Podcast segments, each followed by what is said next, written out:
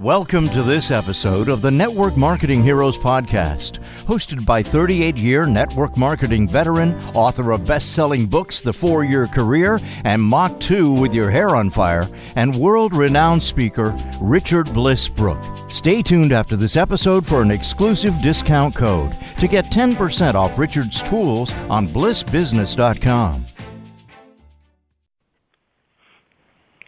Awesome. Well, welcome everybody to tonight's Hero Call. We have two beautiful special guests that Kimmy and I have waited, seems like years, to interview. They're so busy and uh, building a brand new company the last couple of years, so it's been hard to track them down, but Uh, boy, what a fantastic story of love and finance you're going to hear tonight with Sarah and Tony Zolecki from Modere. Tony and Sarah, are you here? We are. Thank you for having us on. We're so excited to uh, get a chance to share a little bit on the call and, more importantly, share it with you. Hello, everyone. Excited to be here. Yeah, it's not, uh, you know, most of the people I interview, uh, you know, I, some people I've never met. Um, you know, we, we certainly do our due diligence to look at their numbers, and we we get some feedback from other people to ensure that they fit the philosophy of Bliss Business, that they've built a four-year career and they've done it ethically. Mm-hmm. But uh, we've known each other for quite a few years. We've mm-hmm. had some fun together. We're going to mm-hmm. have even more fun together mm-hmm. in the profession. And you two have a really fascinating story of, um, you know, great experience, great ups and downs, uh, great wisdom that you've gained in the profession. And magically, how about that? You found love. We did. Yes. And we weren't even looking. Well, maybe that's the best way. So, hey, let's dive into it. Um, and, Sarah, you guys have, you know, different stories in the beginning, so uh, I'm going to ask each of you to tell your story. And one of the things that we really like for the listeners to hear in these stories is, how did you first get approached with the idea of network marketing? And specifically what we want to know is who approached you, and the name isn't important, but how you knew the person is important. And what did they say to you, if you remember, and what was your response initially? And then obviously you got involved, so, you know, were you a skeptic in the beginning, and if so, what was your excuse, what was your pushback, and then what happened or what did they say that compelled you to join that company? So, Sarah, we'll start with you. Can you tell that story? I can. So I was introduced to network marketing when I was twenty-one, and at that time I was going to school super part-time college, um, and I was also working as a full-time nanny for um, actually two different families that played in the N H L, um, hockey here in Minneapolis, and um I was introduced to network marketing through my boyfriend at the time, and he had been involved with um, with the company uh, that I the first company I was involved with for a little over four months, and he never uh, like he didn't put me on his list. And after four months, his sponsor was like, hey, you should probably maybe talk to your girlfriend. You know, this might be something she, you know, might want to be interested in. And he, I don't know, for one reason or another, just never connected. And then finally he did. And um, I, I remember I told him that I would come. He invited me to take a look, at, like come to a meeting um, back in the day. And I told him that I would come.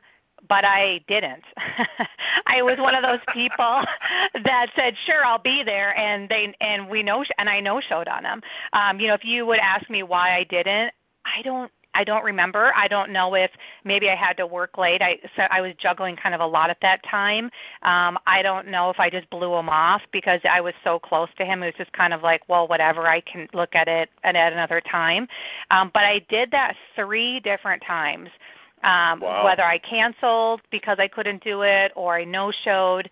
Finally, the fourth time um, I came, and I remember walking in a room. There was a, it was about, oh, probably about one hundred people in the room, and I sat down, and I just fell in love with what they talked about. Now, if you ask me what they talked about, I don't even remember. I just remember the girl in front of the room used to be a teacher, elementary teacher, which I always wanted to be. That was kind of like, if you asked me when I was five what I want to be, I would say teacher. So I just fell in love with her. Um, I loved what she was wearing, and I remember she was wearing silver shoes, and I was like, I want those shoes. So like that, that's what got me excited. I loved, I, I loved the people that were in that room. I loved that they were positive. Um, I loved that um, they had, they were all part of something that was much bigger than them, and I think I just I just needed something new in my life that could get me excited, because I was twenty-one and I really didn't know what I wanted to do. I was kind of I was doing the deal with my job and um, and working or I mean and going to school, but I just had I really didn't have direction. I didn't know where I wanted to go. So that was kind of like my first exposure. So number one, I was totally prejudged, um, and number two, I was a person that no-showed, you know, three different times before I finally, you know, came into the business. Okay. So tell us about that. Um, that was Equinox, wasn't it? It was. I was there for five years. Yep. Wow. Yeah, I was there for five a, years. That's quite an indoctrination. Tell us, what did you learn in that five years, and what kind of success did you have? So um, my first three years, I, um, I barely made any money. Um, but I had a ton of fun. Um, and then I realized, well, hey, you should probably learn how to make money. um, so, you know, I remember going to events, and I would go, but I didn't have anybody with me. And then my upline was like, Sarah, here's the deal. Like, events are great, but, like, you want to bring people to events with you. Like, you don't want to just go. Like, I went to every event there was. I flew to my events. It was crazy. I didn't drive.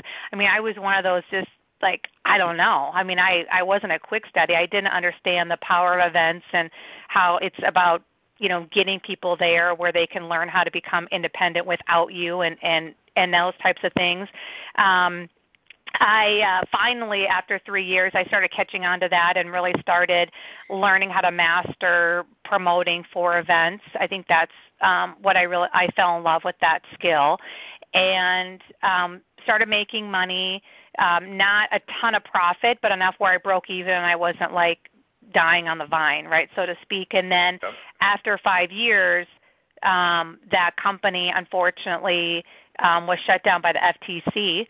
And, um, you know, we were, I mean, we were on a phone call.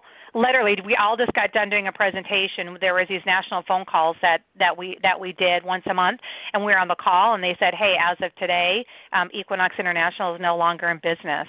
I mean, it was. What did you, what did you, what's the lesson you learned from that?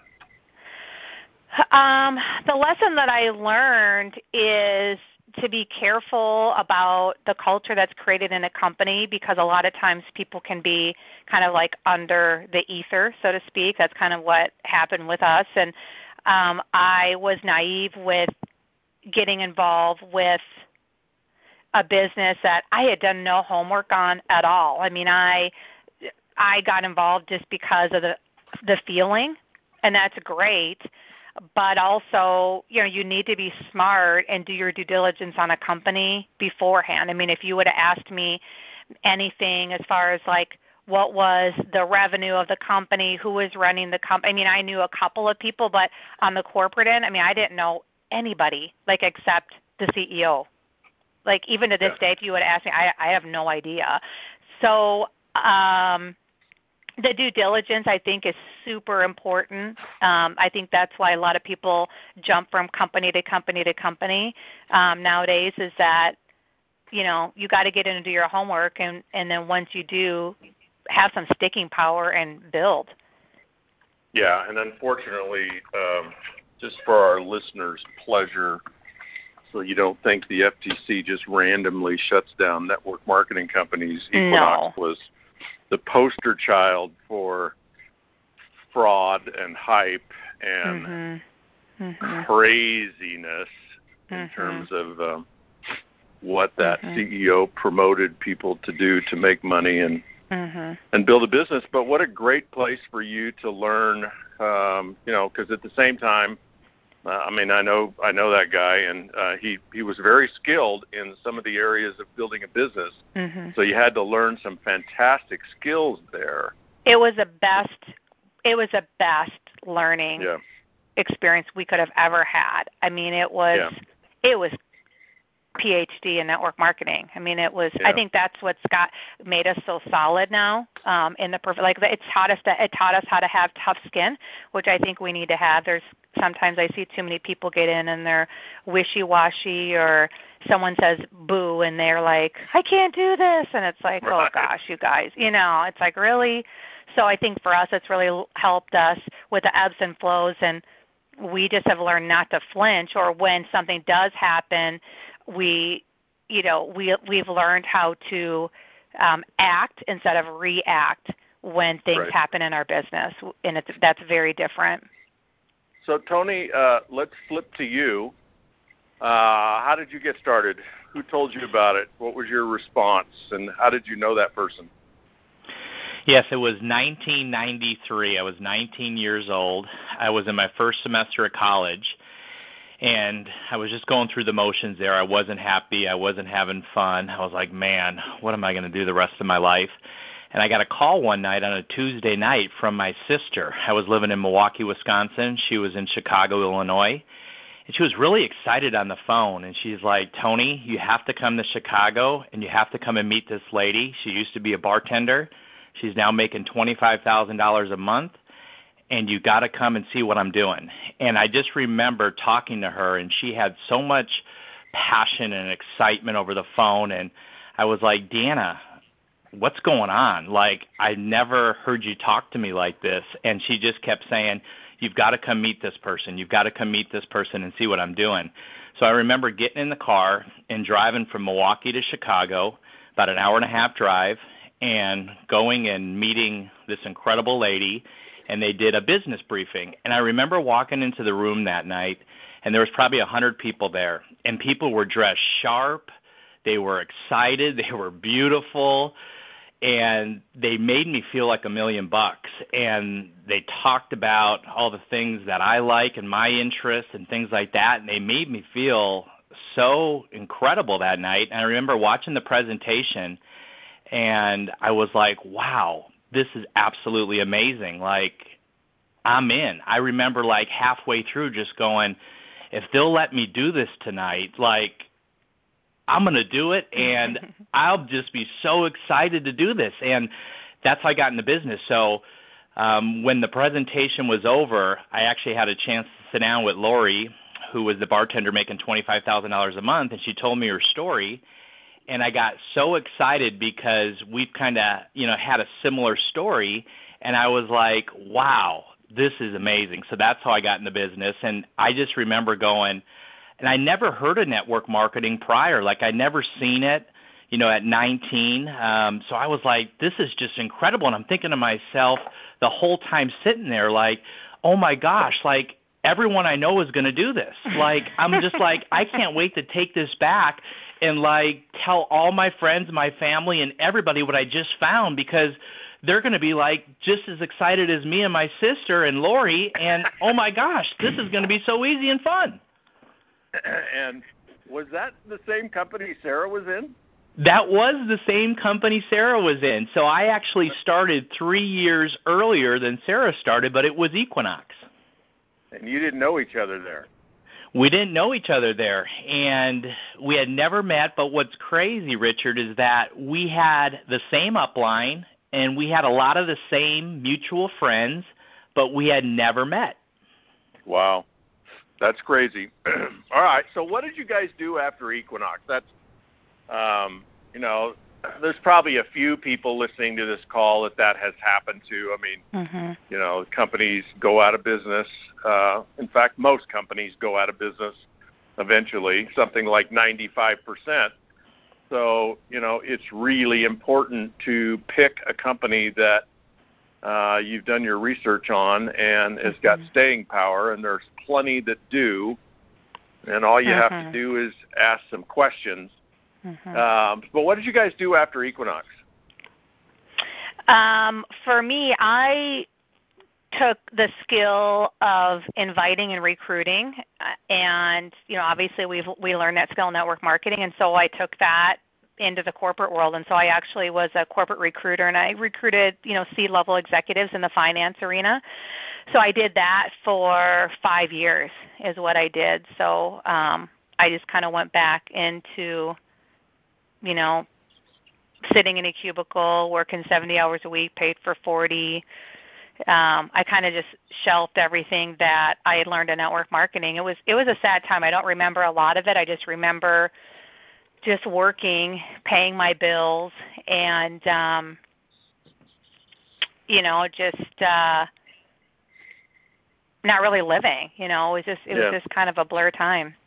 You had to miss the community, and, you know, one of the extraordinary things that's addictive about the network marketing community is, I mean, where else, and, you know, maybe in, maybe if you're in a dot-com startup or something, but where else do you get that that culture and that environment of extreme optimism, like, you know, next month's going to be better than this month, mm-hmm. and next year's going to be so good, it's going to be unrecognizable, and four or five years from now, we're all going to be, you know, sitting on the beach, sipping Mai Tais, and mm-hmm. then you go to work for, you know, a company, and the whole, the environment, everything's different. It's like, well, next month's going to be just like this month, and next year's obviously going to be just like this year, and mm-hmm. what is there to look forward to other than not getting fired so you can pay your bills? Oh, I felt it was just like the movie Groundhog Day. I mean, literally, I mean, every day, it was like the same thing. And I, I remember my boss, it is so crazy, like he, every month we would have a meeting, like him and I in his office, and he always asked me, he's like, "You're leaving us, aren't you?" I'm like, "Why?" Because he knew. He just knew. I, and I remember sitting on my desk so many times, I'm like, why in the world would I go through those five years of learn all that experience, learning these skill sets, all this stuff, and I wasn't using any of it? I mean, I was using a little bit of recruiting and, like, the sales techniques and so forth that I learned, right? But, I mean, at the end of the day, it was still like, I don't – I'm like, man, what – like what's yeah. real, what's really happening right now? So, yeah. and you know, and to talk about the camaraderie piece, I mean, that's everything. I mean, that is the reason that Tony and I, we love this business so much, is it is about the relationships. I mean, matter of fact, Richard, some of my very, very closest friends, Tony and I, we're still friends with from Equinox twenty years ago. Still, right. like amazing, amazing friendships. And um, that's awesome. I mean, that's yeah. like, that's the greatest part of the business. So, Tony, what did you do? What I did was I took my skills that I learned from, you know, Equinox, and I went and worked for a data storage company in New York City, a company called E M C Square, and I was selling data storage um, for two years. And then nine eleven happened, and our whole business changed, and, you know, the industry changed in data storage, and I actually then went across the country to California, and I got into the finance business in the car industry and helped a friend run a Dodge, Jeep, Chrysler store, and I ended up doing that for three, four years. And you know what's funny, Richard? It's like I loved the opportunity that I had, and I was grateful for it, but I was miserable. I remember sitting in my office one day, and this really summed it up for me why I got back in the industry. And I was sitting in this cubicle office, and it was just one of those days.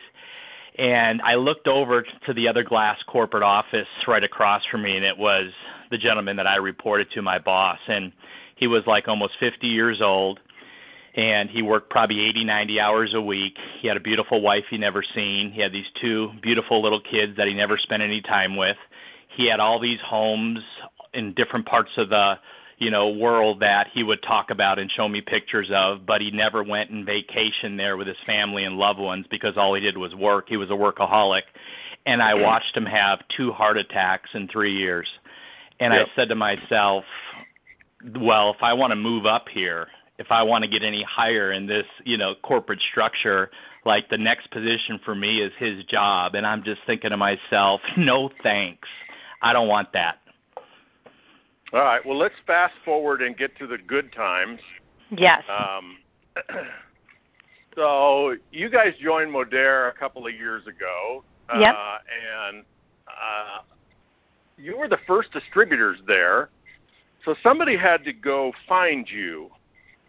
And that's pretty rare that company owners would go find people like you. So tell us quickly how that happened.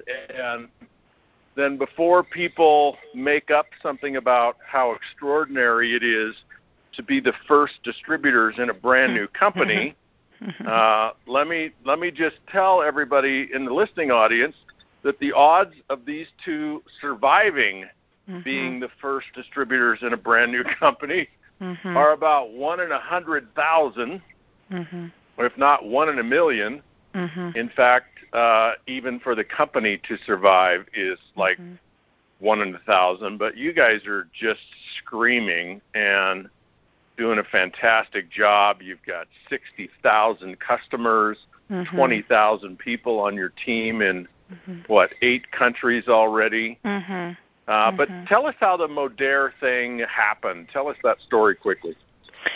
Okay, so so really quickly, so, um, you know, social media is really fascinating. So I was actually friends with a gentleman by the name of Justin Prince, who's actually one of the co-founders of Modere, and we were just friends. And um, about a year before I was pregnant with my son Hudson. So it was about four. This was actually about four and a half years ago. So mind you, like I, we've, you know, Modere started three years ago, and officially we were in pre-launch for a year. So we officially been in business like live, live for two years. So about four and a half years ago, um, we had become friends on Facebook, and um, and he had said. Uh, actually, it was closer to five years, and he had reached out to me and said, hey, I would love to be like real friends with you instead of just Facebook friends. I know a little bit about your guys' story. I'd love to connect. Um, and so I said, sure. So we connected and uh, had a great conversation. Um, at that time, uh, we had been w- we were with a company for eight years. So this is actually our third company. So we were with the company for eight years. It was just time for a change. We just saw some things that Uh, we had been struggling with for a while um, inside of that company. And we, uh, quite frankly, for the last two years of that company, we hadn't been recruiting at all. So our belief had was gone, and uh, we were still, like, supporting our team, doing trainings, traveling, you know, all that. Um, but our heart just wasn't there anymore emotionally. Um, and so when we had connected, um, we just built a great friendship, and I didn't really say anything because – you know, network marketing is, is pretty small, and so we were really careful because, um, I don't know, we just didn't, again, we wanted to, if we were going to look for a company, we wanted to do it kind of our way and do our due diligence on our own, Richard. We didn't want to be, you know, that hard sales pitch that sometimes that can happen inside our profession. And so um, we just kind of yep. like ended that call, and that was it. And fast forward, um, I had a baby. I got really busy. I never reconnected with him. Uh, a year and a half later, I finally was going through my Facebook messages, and I'm like, you know what? I'm like, I never reconnected with that guy. So mind you, I had no idea that he was in the process of putting Modere together. Like, I had no clue because a year and a half before that, he wasn't. Um, and so I just reached out to him and said, hey, we should we should connect. So, again, we connected. We talked. I didn't really tell him where we were at um, in, in regards to our business, and just got off the phone with him, and I just had kind of crazy women's intuition and said, you know what, Sarah, you need to call that guy back. And you know, I, for one reason or another, I don't know, he never talked about Modere at that point yet because there wasn't a name.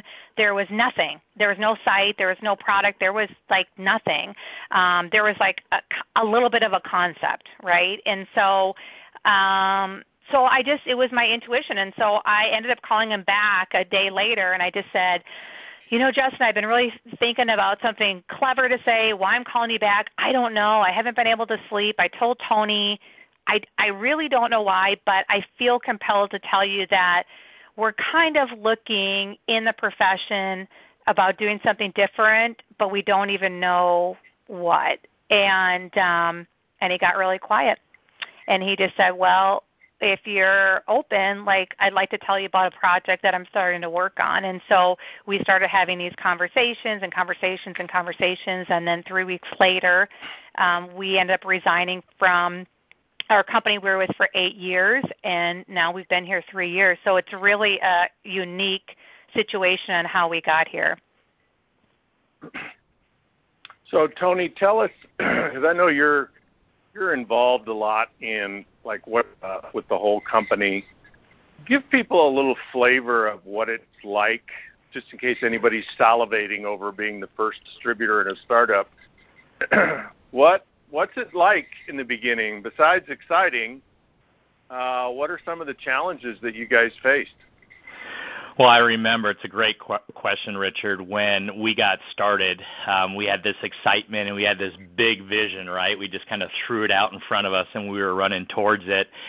And we didn't have websites. We didn't have tools. Um, we basically did these conference calls to kind of share with people the vision of what we were going to build and what we were doing and why they needed to do it with us. And I remember we sponsored twenty people pretty fast in the business, you know, probably the first thirty, forty-five days, and nineteen of those people um, quit the business. So, you know, Sarah and I, yeah, yeah, it was great. We're like, oh, man, we're these great, you know, leaders, and, you know, we bring twenty people in the business, and, oh, my gosh, that's going to turn into a thousand. It's just a matter of time in the next ninety days, and nineteen left the business. And, you know, Sarah and I just had a laugh at that one because, you know, the ups and downs were a lot for us, you know, the first six months of this business. And, you know, we'd have people say, you know what, Tony, we're behind you. We're going to do this. You know, we're going to fill the rooms. And I remember this one person got in the business, Richard, and they said, you know what, you just get to my city.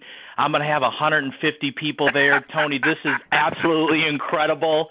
And I remember him picking me up from the airport and, you know, us going to the event where it was going to be, and he's telling me how amazing it's going to be, and he's kind of telling me all the people that are going to be there and how excited they are. And I remember getting there, and there was like three people that showed up, and we actually turned, you know, this big meeting into just us sitting down and having some dinner because, you know, that's how things work. And one of the best things I can, you know, remember from those first six months and the ebbs and flows and all the craziness that happened is Sarah and I just, we had to have a sense of humor. We had to keep a smile on our face because everything we thought was going to happen or how we thought it was going to happen, it didn't go that way. It didn't even go close to the way we thought it was going to happen. But it's what Sarah said. She goes, Tony, you know what? Guess what? If we stay consistent with what we're doing and we keep moving this the way we're moving it, it's going to work. And no matter what had happened on a daily, weekly, monthly basis those first six months, we stayed consistent, Richard. And, you know, Sarah, you can kind of talk after six months how it just turned then. Well, and, and during that, let's focus, too, on that consistency because, uh-huh. I mean, I think we could – we could all write a book and do a week-long seminar on, you know, if you if you track a thousand people who get involved in network marketing and you track their first six months, what percentage of them are actually consistent in their invites, in their mm-hmm. presentations, in their mm-hmm. enrollments, regardless of the outcome? Mm-hmm. You know, regardless of who quits, regardless of who gets in, regardless of looking at it, you know, even five months down the road and going, well, this isn't working, this isn't paying off. I mean, the, the percentage of people that give up, I mean, for them, consistency is one day. I mean, mm-hmm. one day of being consistent, that's probably fifty percent. Three days of consistency is probably the next twenty-five percent, being uh, maybe a couple of weeks of consistency will take you, well, that, that'll take ninety percent of the people out of the game. Mm-hmm. So what is it that had you know that, Sarah, what is it, maybe it was your Agile experience for eight years, but what is it that had you know that no matter what the results were, who quit, who got in, how long it took, what it looked like, how many people showed up, you had to keep consistent in your activities in order for it to pay off? How did you know that, and what did you do for that six months? So two two things. One of the things that we learned in our business that, you know, you in your business you duplicate no matter what. You either duplicate bad or you duplicate great. And we, we knew that we had to be the proper mold for our business at all times. And number two, we also realized, I for myself personally, that redoing going back and redoing every time, I mean, that is a lot of energy.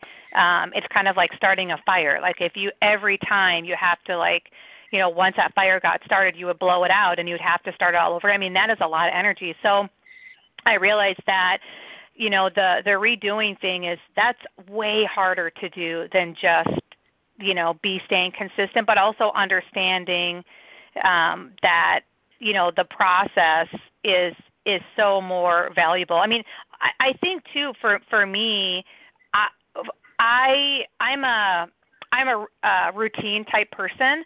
So I knew that for myself mentally that if it was something that I did over and over and over and over again, it would it would become part of my routine and, and what I did.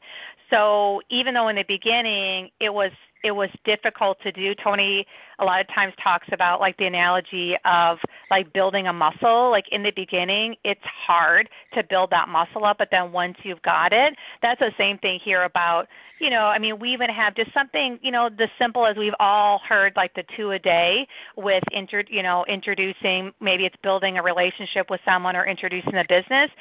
You know, I, I see too many people, they're like, you know, Sarah, I'm going to do five a day. I'm going to do ten a day. I'm like, dude, here's the deal. Let's just, how about you do one a day? Like, that yeah. would be awesome. Start with one. Let's just do, like, if you did one every day, like, you would have so many people, but it's about that consistency piece. And so, um, too, or, too, like, people talk about, well, I run out of people to connect with um, or talk to, but if you really were out there building those relationships with two a day, you would never Um, run out of people to connect with. So just understanding it's a, you know, falling in love with the process, not the results, um, but then no, realizing too that you need to be the proper mold for your business as a leader. And so we do that in every area of our business where we go, okay, guys, if someone was doing exactly what we were doing now, like would that duplicate? You know, how how does that work inside of our business? So that's been kind of a good gauge for us where we learn to pull back or go, hey, you know, like we have to make sure that someone in our seventh generation of our business can do that. Otherwise, we don't do it, you know. So the consistency is everything.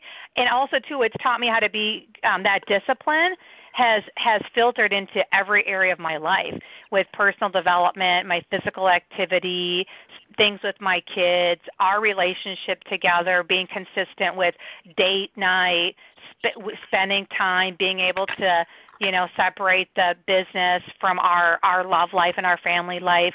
Like that consistency piece has now woven into every area of our life from just, you know, working that discipline really hard. Okay, so let's talk about, um, I think people probably really want to know, all right, you're one of those people that have built a big group. How did you do it? And I think we, what people want to know from both of you is, okay, you knew people from network marketing, but they're not necessarily the best prospects because mm-hmm. uh, once you do network marketing, you tend to always do it. Mm-hmm. So everybody you think you're going to prospect, well, they're already doing something. Mm-hmm. They're either in the company you left, which, you know, I don't imagine you raided that company or, Mm-mm. you know, if they were an Equinox, they're probably off doing something else. And then mm-hmm.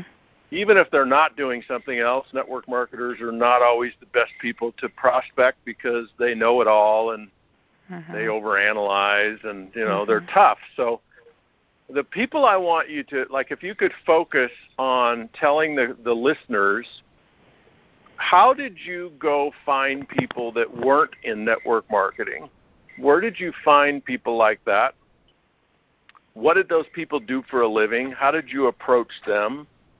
What are some of your systems and your your programs for connecting with people, presenting to people, and getting people to see the picture? Like, how do you inspire people to see themselves in network marketing? Tony? Well, one of the things that, you know, this is absolutely brilliant question, Richard, because when Sarah and I started Modere three years ago, we sat down and had this same conversation, and we says, you know what, we're going to, are you okay with making that commitment right now that we're going to have to go talk to a couple hundred people outside of the profession and people that, you know, have been friends, acquaintances, people that we just live our life with, people that we just, you know, we go and see and we've built this great relationship with that we really never talked to them about our business. I said, are you okay with really, you know, taking them through the process when, you know, they're ready to go through that process of hearing what it is that we're doing now? And Sarah said, absolutely. And I remember us sitting down and going through our phone, just going through um, our Facebook accounts, just going and, and thinking, okay, who's really not in network marketing that's in our life? And you know, that we've met from the kids playing sports or the kids preschool or church or, you know, all these different groups we're in, you know, when we lived in Southern California, you know, when we lived, when we moved back to Minneapolis, that we just became friends with. Because one of the things that we're really good at, we're really good at making friends and building relationships and really getting to know people.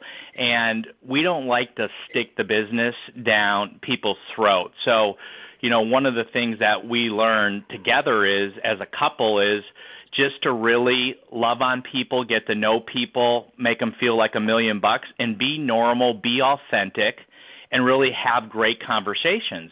And I remember Sarah and I, we started talking to people about this, and we started introducing this to them. And our thing in the beginning was, when it was right, we did it. And people always say, well, Tony, when is it right? Well, you just got to know. You've got to have that intuition, and and you will know um, when it's right to bring up your business to them. And we brought up our business as, you know, we put our list together and as we started talking to people. And what was pretty amazing about it, Richard, is that, you know, it was a simple invite. You know, we had a call that we did on a regular basis, so we would just invite people into this call and have them get on and have them listen to it. And it was very non-threatening. It wasn't where we were, you know, selling them hard or twisting their arm. It was a very casual conversation, but it was very short, direct. The posture was there, and there was a little bit of urgency. There was a little bit of time, you know, sensitive there as well. But it was it was very authentic. And one of the things that, you know, had really helped us, you know, have a lot of people look at this very quickly is that, you know, it's a very easy, authentic conversation to have with people to get them to see this and to get them to go through the information. And we did a really good job at that from, you know, beginning to end. And we created a lot of buzz. We created a lot of excitement with people, which really um, gave us, you know, more confidence and gave us uh, a pretty strong um, base. And I remember telling Sarah this. This was everything to what we did in the beginning when we started talking to people. I said, Sarah, these conversations, what we do with people, I said, what we do, if we're consistent, it, it's going to compound every day. And I said, Sarah, we might not see it in a week. We might not see it in a month. We might not see it even in six months. But I said, it's eventually going to show up. And it's going to show up in a big way. And I said, you got to be okay with that. And she goes, Tony, I'm okay with that. And we made that commitment. Yeah, that's beautiful.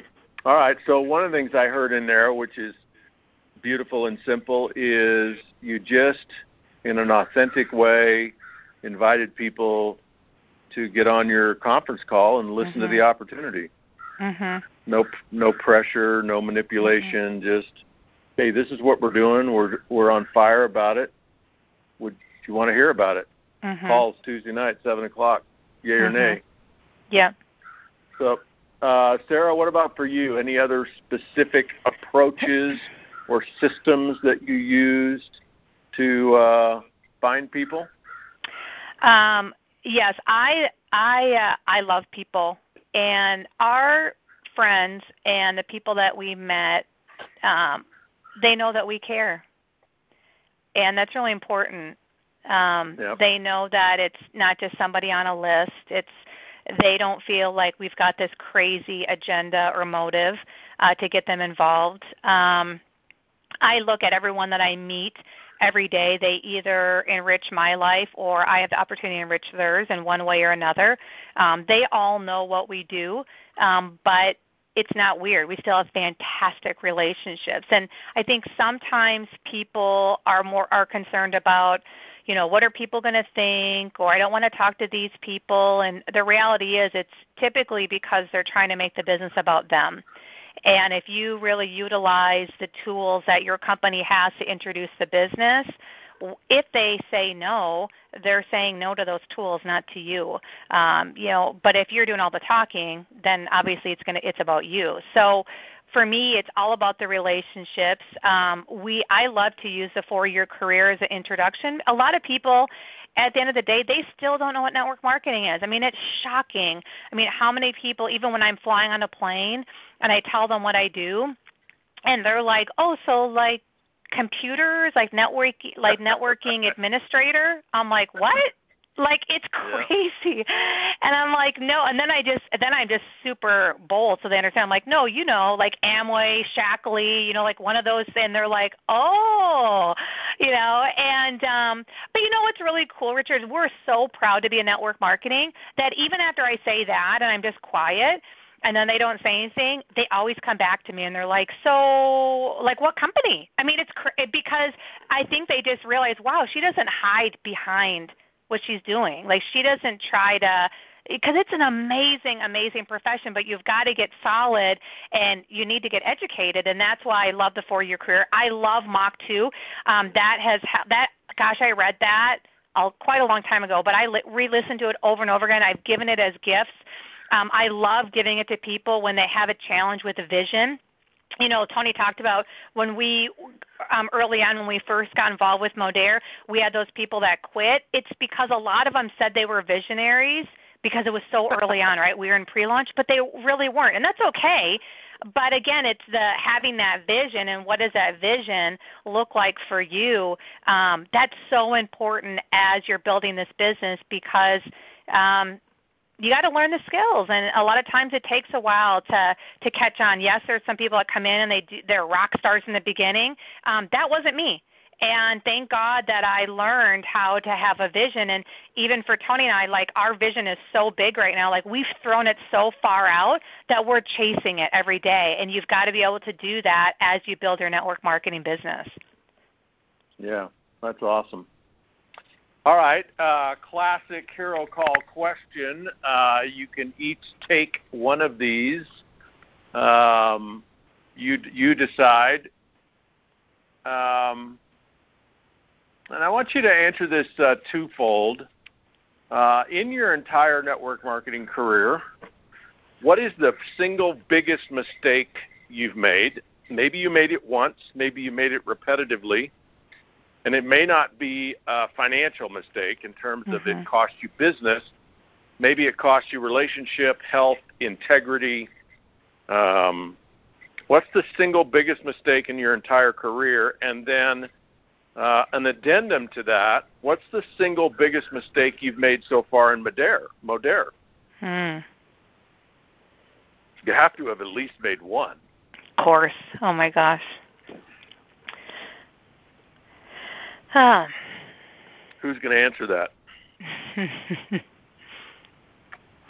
Well, I'll answer the first part. Um, the biggest mistake that I've made in my career since nineteen ninety-three was when I came into the business, Richard. You know, I was nineteen, and I didn't think like an entrepreneur. I, my mindset wasn't as an entrepreneur. And I remember fighting personal development, reading books, listening to things, and wanting to grow and be better. I thought that I could kind of skate by and do the minimums as far as just kind of show up with a smile on my face, go through the motions, but not really work on Tony and grow and get better and evolve. And I thought I could make the money the big income earners were making by just kind of skating by. And when it, and I did that for a good three, four years. And I used, you know, my I thought I could use my personality. I thought I could use, yeah. you know, different you things. Say your good looks. Yeah, yeah. yeah, yeah. My smile. If I just, you know, yeah. smile, you know, it, it's going to work. And I remember fighting it. And I remember telling people, yeah, I, I read those books, and, and, and I didn't read those books. Yeah, I did those things to be better and to grow, but I didn't do it, Richard. And it then became a character and integrity thing for me. And I just had a defining moment. I was sitting in a training. You know, it was uh, a seven-day training, and it was in Scottsdale, Arizona. And I just remember crying for like fifteen minutes straight, and I was just like, I've got to start doing what I'm saying I'm doing. I've got to start getting better. I got to start doing the things I'm telling other people to do. And once I started doing that, it was like this big weight came off me, Richard, and everything changed for my business, for the people around me, and it was the best feeling in the whole wide world. Yeah, that um, I had that exact same epiphany and that exact same approach to the business for the first two and a half years. I went to all the events. I I did a lot of the things, but when it came to personal development, which for me just really boiled down to changing my whole mindset and my story such that I was motivated and attractive and had the right energy and, you know, didn't procrastinate and didn't sabotage and all that stuff. It took me two and a half years of trying to fake it mm-hmm. and telling other people to do it and telling other people I was doing it before, and I had to hit rock bottom before I said, you know what, I I guess I'm not cool enough to get by without doing it. Mm. And I really thought I was. And um, boy, it didn't take very long to actually doing the work before things transformed. I mean, just a matter of months, and everything went to magic. So what's the biggest mistake in Modere?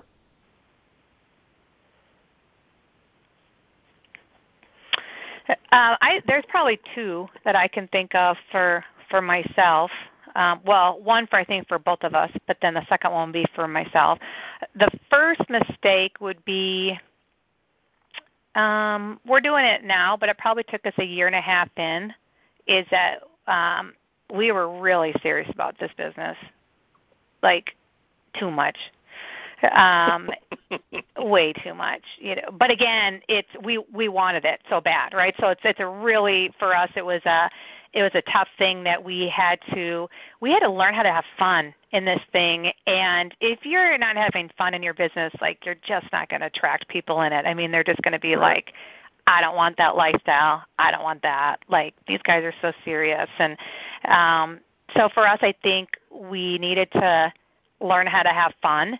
And um, understand, too, that, um, you know, ev- just all these relationships that we meet, like it's all going to happen as long as we're consistent. You know, it's going to happen in the time that it's supposed to happen. And if we're doing the daily disciplines, um, it's all going to come full circle. And being patient with that, um, we that that ha- uh, that was a big lesson for us. And the second one for me, for me would be the biggest mistake that I made is I questioned myself a lot. And I think, you know, my question to myself would be, you know, am I good enough? Like, Sarah, can you really pull this off? Even though I'd been in the profession as long as I had, like, I still think that people, we, we're humans. We struggle with that, um, I, especially the am I good enough piece. I mean, it really is. And um, so just, you know, if I – learning how to really manage that, I, I've done that over the last probably year, year and a half now, not questioning myself so much because, again, what happens is then it's in my mind mentally. I have to, like, it's a redo, right? It's like all that energy that it takes to do that versus, um, you know, just learning how to be confident in myself and know that, like, Sarah, you, you got this, you know, you, you got this, you can do this as long as you're doing what you're supposed to be doing, you're consistent, you're tenacious, you're having fun, um, you know, you've got this. And, and I think that, I think a little bit of that too comes from Richard, you know, I'm a new mom, right? So I've got two right, yeah. little kids. So it's that whole dynamic, you know, also probably had a little bit of a play in as, hey, am I good enough with being a new mom and building a new business and being a good wife and being a good friend and being a good leader? Um, you know, that can sometimes be daunting and just, you know, learning how to be okay with that. And the more real and the more authentic I can be with people, um, people love that and they go, hey, I can do this business versus it having it to be so perfect that, quite frankly, that, that hurts your team because then they go, oh, my gosh, like she's got it together. Like I can't do that versus, you know, I talked, I did a three-way call with someone last night and, you know, afterwards I was laughing with the person on my team because I'm like, dude, if they only knew I just changed a, you know, crazy blowout diaper three minutes before the call. You know what I mean? And my and my and my teammate, they laugh. They love that. They're like, oh, sir, that's awesome. Oh my gosh. You know, but I, it just endears you to your team too, right? And so I think that just is the more authentic that you can be and understand that you are good enough and what you have is is important. Um, and all of us bring amazing talents to the table, and every single person matters. Um, that's part of the team. Um, it's just the better business you're going to build. And so I've learned really hard, uh, lear- I've re- learned really well, excuse me, on not questioning myself anymore as I build this business. Yeah, you said some, you had some real gems in there, Sarah, about uh, keeping it fun and mm-hmm. uh, the daily disciplines and mm-hmm. not not expecting so much of yourself to be perfect.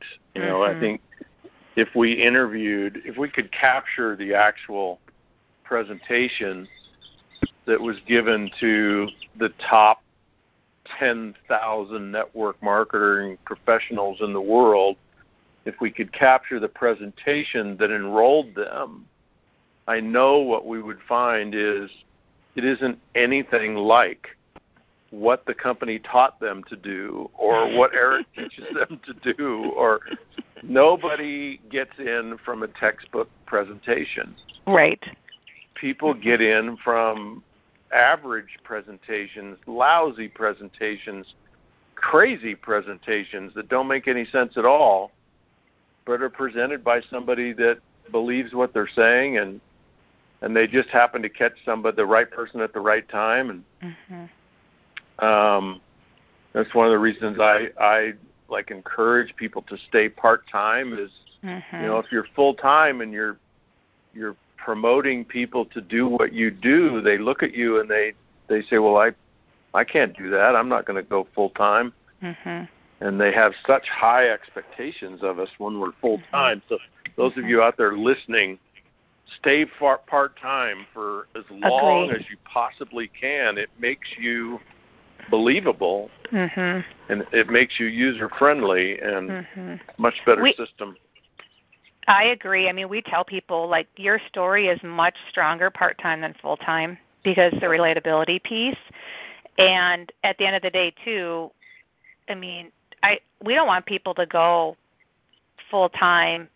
Like, I mean, we want them to be debt-free. We want them to have a lot of money in the bank. We want that, you know, like we don't want people.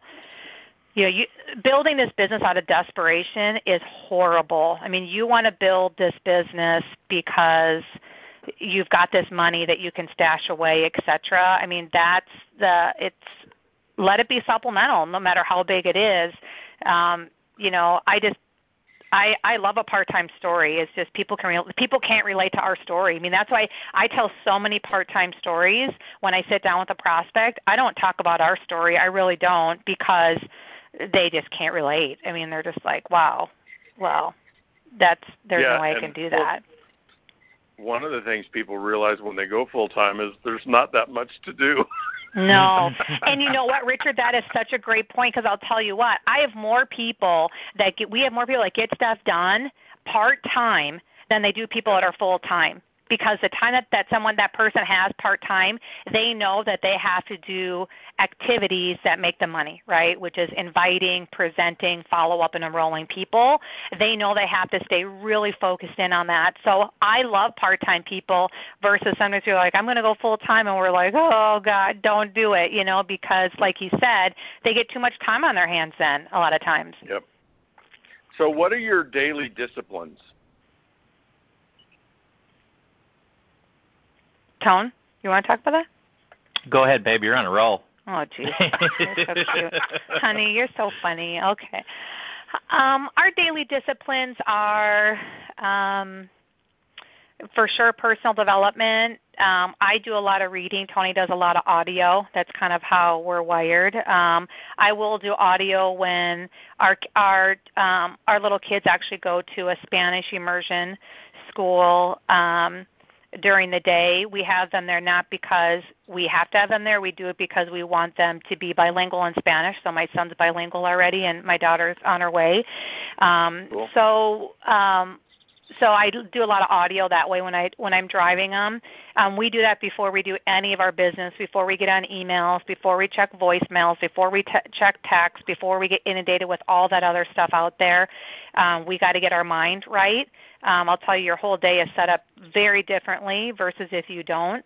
Um, so we do personal development, a good thirty minutes. Um, if I wake up and I feel like it's, I'm having, it's going to be a little bit tougher of a day, I don't know why mentally, I'll do double personal development because I know I need to kind of like really set myself up that day, um, and that helps me quite a bit. Um, and then for us, you know, people ask me, you know, what does our day look like? It really depends on like what we have set up. If we have outside appointments set up to sit down face-to-face to either introduce the business to someone or do a, maybe a follow-up with them if they're local and help them get started, um, or like a game plan, you know, whatever it may be. Um, so we've got outside appointments. Um, I always encourage people to, you know, yes, this is a home-based business, but it doesn't mean you stay home. You know, like it, as you always say, you're in the people business, so getting out there and connecting with people and the relationships are really important. Um, so we do that a lot. We always make a point to like, hey, we've got to get out and connect with people. Um, and then also the daily disciplines of, I still do the two a day, as silly as that sounds. I just know that that helps me in my routine. I've got to connect with at least two people a day, whether it's a new friendship, um, whether it's introducing someone to the business. Um, and then also, to our daily discipline is if we introduce someone to Modere the day before, we always make sure we do follow-up within twenty-four hours, like no matter what. We're really diligent about that um, piece of it, doing follow-up with them. Um, so then obviously we're doing follow-up as a daily discipline every day. Um, and then also, too, we make a point to – Um, because we work together, I mean, we're together twenty-four seven. Some people love that. Some people are like, I could never do that. We've found a way to make that work. So it's important that we break up our day um, to spend some time just him and I.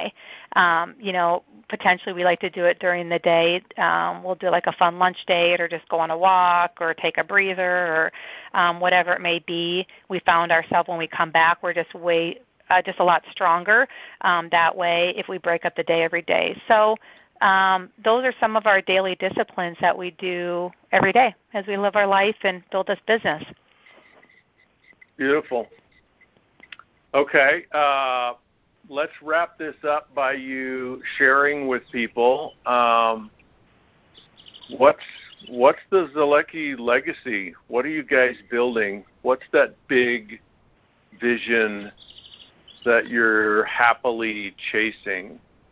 What are you creating and contributing to this profession? What does it look like? What's it sound like? What's it smell like? Well, we want to build just an incredible community worldwide where we serve, we empower people, we pour into people, we communicate with them, we listen to them, we love on them, and we're there for them. I think, you know, when Sarah and I talked about this, and we kind of have a probably a monthly discussion on this, on legacy, and, you know, we're constantly adding to it. We're constantly having a clearer vision for it. But just we want to be mentors. We want to be a source for people to plug into. And the business, great, but, you know, financially, emotionally, all these different areas, we want to be there to serve people. And we just do that authentically. We do that with love. We do that without a motive. And we really do that because we want to change the world. I think, too, we want people to become the best version of themselves. And a lot of people, they don't have someone that can whisper in their ear, gently lean on them, you know, and tell them, hey, you can do that. And, you know, we believe that Modere and, and all the companies inside Network Marketing are really a vehicle to help people, you know, fulfill their dreams, whatever whatever that may be. And so for me, I love helping people, you know, dust off their dreams. I mean, it's so cool, Richard. So my dad is a retired mailman, right, thirty-four years. You know, my mom was a stay-at-home mom. I'm the oldest out of four. And um, my dad's involved with us in Modere, and it's so cool because he'd never, and he's been in the profession forever.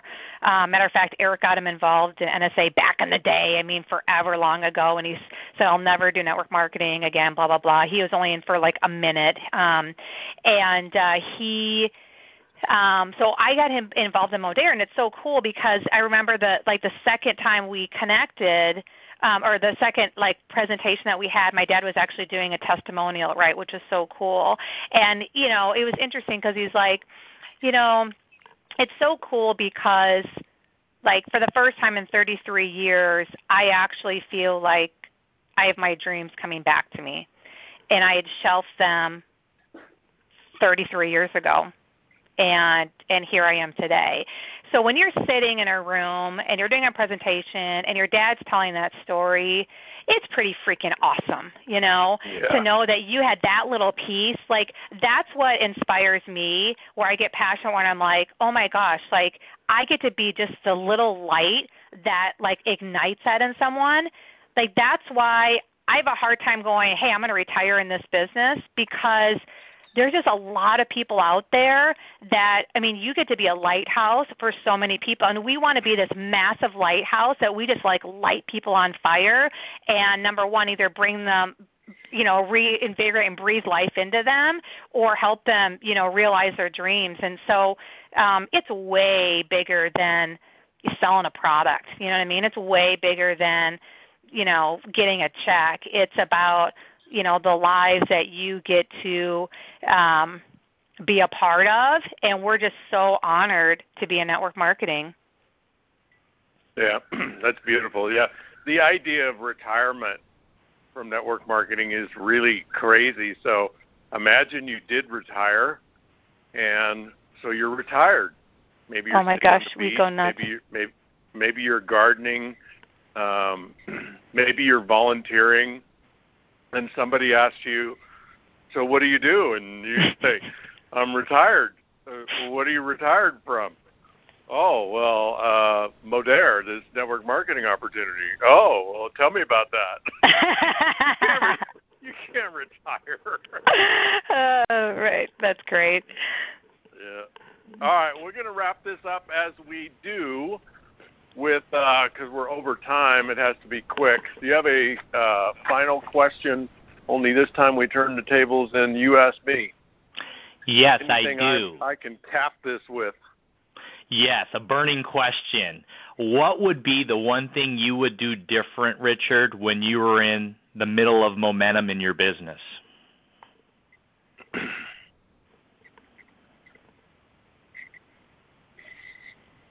Well, I've never been asked that question, Tony. That's a good question. Um, I have to think about the times when I've actually been in momentum. There's not, not very many of them. uh, you know, two things come up for me. Uh, in you know, working the business when you're in momentum is not a problem because, you know, what happens is that tipping point where you quit driving people to do what you're doing and you get at least one of them, if not three or four, to actually start doing what you're doing. And then the tables turn and you're no longer driving, you're chasing. You're trying to keep up. And, you know, that's the illustration in the four-year career of getting your car over the hill.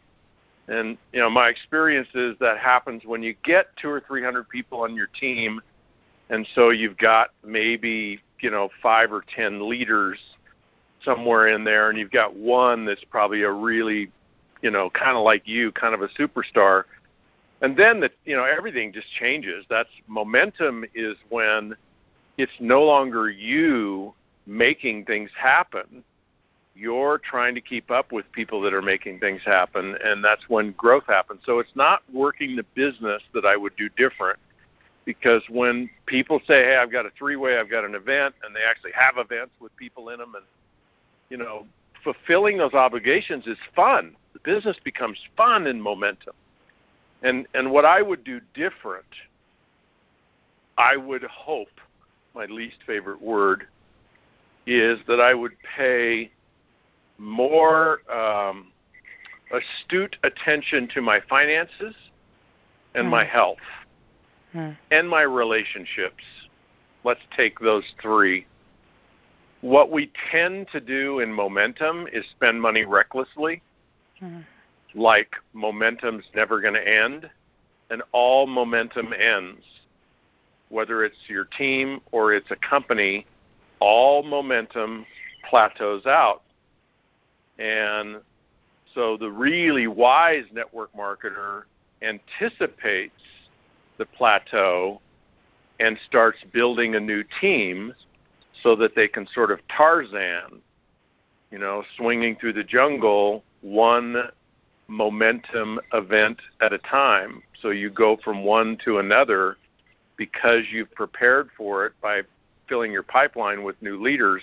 Mm-hmm. But you know, every leadership organization plateaus, every company plateaus, and then if they're going to be a legacy organization or a legacy company, they grow again because somebody's creating that. And so you you can't spend money recklessly.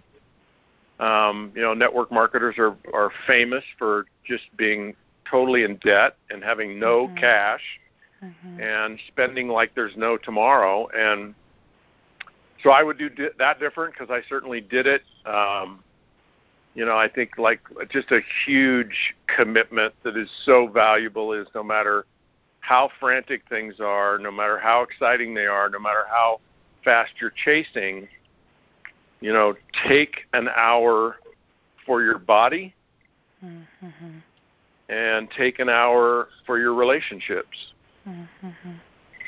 And, you know, just be present to those people that love you and those people that you love, because that's more important to them than how much money you're making or how much momentum you're in, is being present to them. And I wasn't. Hmm. I spent money like crazy, and I didn't pay attention to my health, which created some long-term habits. And in many cases, I didn't pay attention to my relationships. I would do those three things differently. Um, and you know what, Tony? I wouldn't even trust myself to do those things differently. Um, and that's why I have coaches. Mm-hmm. Yep. You know, mm-hmm. I've spent, uh, well, I quit adding it up about ten years ago, but somebody asked me about ten years ago how much money I had spent on personal coaching, transformational coaching, not business coaches, not like strategists, but but people that I would hire to reinvent me personally mm. and hold me accountable to the commitments that I declared. Um, by the time I was fifty, I'd already spent a quarter of a million dollars on transformational seminars and personal coaches. Mm. Wow. And um, that investment, you know, paid off a thousandfold. Mm. And I think, you know, that's just a really valuable lesson for all of us in this profession is we are in a profession where we get paid what we are worth to other people. What are we worth as a leader? What are we worth as a thought leader, as an inspiration, as a role model? What are we worth to other people? And we can get paid a million dollars a year, but that's because we're worth that much to other people. And so we just, you know, we are the best investment we can make. Investing ten thousand dollars in us, because we're network marketing professionals, wouldn't make sense if you're working for cloud-based this or dealership finance that or, mm-hmm. you know, whatever job wouldn't necessarily make sense. But in our profession, investing in us uh, can easily provide a tenfold return within three or four years. And where do you, where else can you get that kind of return on investment? You know, mm-hmm. so you could put ten grand in the stock market and get ten grand ten years later. Or you could put ten grand in you and get one hundred grand a year every year, three or four years later. This is the place to invest in our mind, our thoughts, our beliefs, our leadership. And that's a good place to wrap this call. Mm. Sarah Thank you. and Tony, you are wow. extraordinary gifts to our mm. profession. Role model leaders, great experience, great wisdom, and you're on a roll. And Kimmy and I are so excited for you, and mm. we look forward to seeing you every time we get together at some mm-hmm. fun industry event. Mm-hmm. And I know, Tony, you've got to catch a plane and go make big things happen. Mm-hmm. So we'll wrap it. Thank you very much. Thank you, Richard. Thank you, Richard. It's an honor to be on. Thank you again. Thank you for joining us on this episode of Richard Bliss Brooke's Network Marketing Heroes Podcast. For more invaluable training tools, such as audios, videos, and of course his best-selling books, The Four-Year Career and Mach two With Your Hair on Fire, head to Bliss Business dot com. For ten percent off your order, use discount code HERO at checkout. If you're serious about building your business, make sure to subscribe to Richard's blog for all the latest tools and articles.